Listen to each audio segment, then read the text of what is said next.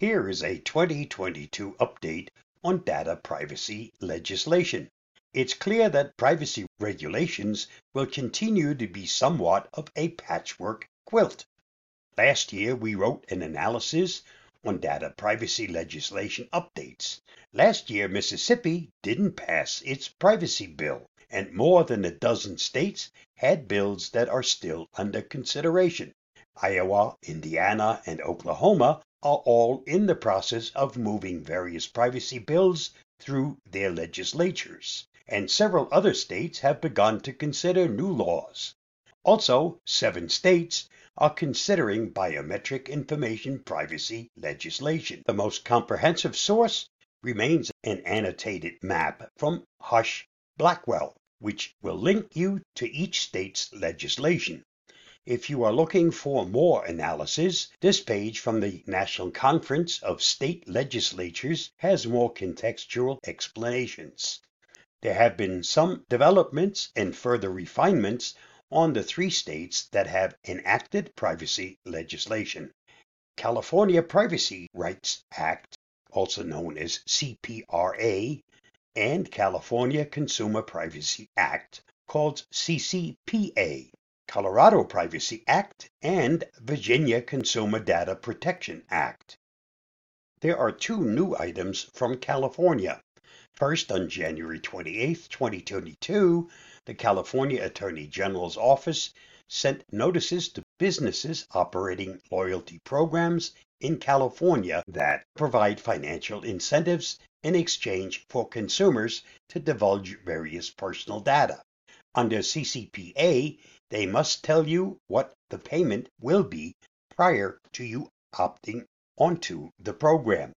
The second item is that the California Privacy Protection Agency, the agency charged with enforcing their privacy laws, won't be fully up and running until later this year, missing the mandated deadlines. However, some of the laws have already gone into effect, which means you should have some knowledge of what is required, even if there isn't yet any knocking on your legal doorstep with a potential violation. Colorado and Virginia's laws don't take effect until 2023, July 1st and January 1st, respectively. So there is still time to formulate an action plan. But as you take a deeper dive into the three states, you'll see that there is little agreement about how they define various elements of privacy and what are requirements for businesses that handle private data. As an example, see this comparison of how the three define the rights of consumers. Biometric privacy. The three state laws also differ on how biometric privacy will be regulated. CPRA creates new requirements for sensitive personal information and allows consumers to limit certain data by businesses.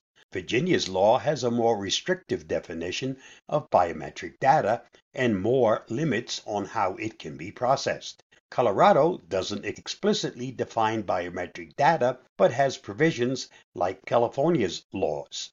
What this all means is that it will be complicated for companies doing businesses in these three states because they will have to audit their data protection procedures and understand how they obtain consumer consent or allow consumers to restrict the use of such data and make sure they match the different subtitles in the regulations. Conducting data protection assessments. Each state also differs in what will be required for these assessments. Virginia's laws require reporting of any processing activities involving personal data that presents a heightened risk of harm to consumers without specifically defining what that harm might be.